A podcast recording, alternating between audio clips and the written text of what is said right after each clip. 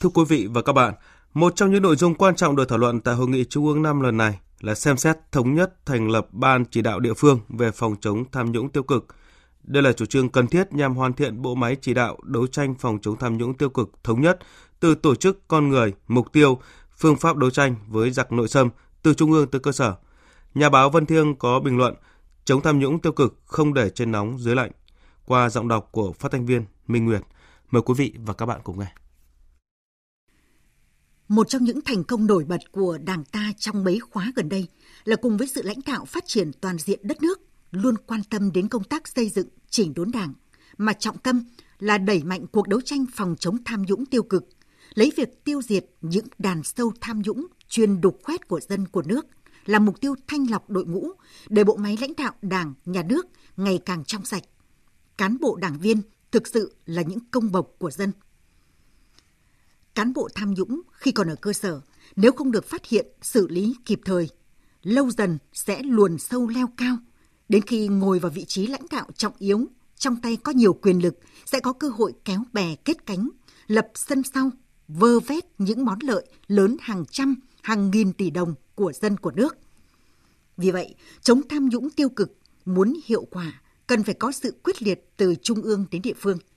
Việc Hội nghị Trung ương năm lần này dự kiến thông qua đề án thành lập Ban Chỉ đạo cấp tỉnh về phòng chống tham nhũng tiêu cực là góp phần tăng cường sự lãnh đạo, chỉ đạo xuyên suốt của Đảng về công tác đấu tranh phòng chống tham nhũng tiêu cực theo tinh thần trên dưới đồng lòng, dọc ngang thông suốt như lời phát biểu của Tổng Bí thư Nguyễn Phú Trọng tại Hội nghị Trung ương sáng qua.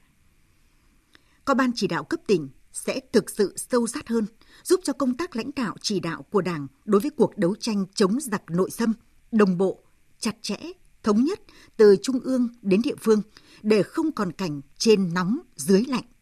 Có Ban Chỉ đạo địa phương, Ban Chỉ đạo trung ương sẽ không phải làm thay việc đấu tranh phòng chống tham nhũng tiêu cực cho cơ sở, mà chỉ đóng vai trò hướng dẫn, giám sát, đôn đốc. Một khi đã có tổ chức, bộ máy thì việc nắm bắt tình hình, xử lý vấn đề, vụ việc ở địa phương cũng sẽ sâu sát hơn. Có trí tuệ tập thể bàn bạc quyết định, chân lý cũng sẽ sớm được sáng tỏ hơn. Với sự vào cuộc quyết liệt của các cơ quan được trao quyền, nhiều vụ án tham nhũng lớn ở địa phương thời gian qua đã được làm sáng tỏ. Nhiều cán bộ lãnh đạo chủ chốt ở cơ sở đã bị xử lý kỷ luật nghiêm khắc.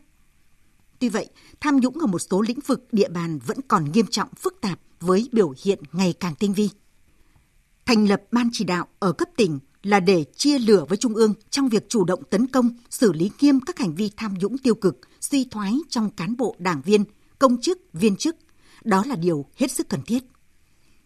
Ban Chỉ đạo địa phương sẽ giao một cán bộ chủ chốt làm trưởng Ban Chỉ đạo, sẽ sâu sát hơn với cơ sở. Nếu biết giữ mình thanh cao trong sạch,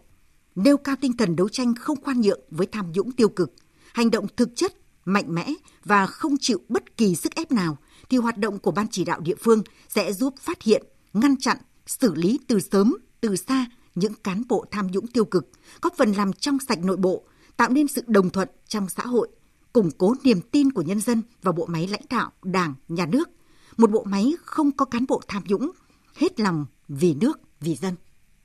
Quý vị và các bạn vừa nghe bình luận chống tham nhũng tiêu cực không để trên nóng dưới lạnh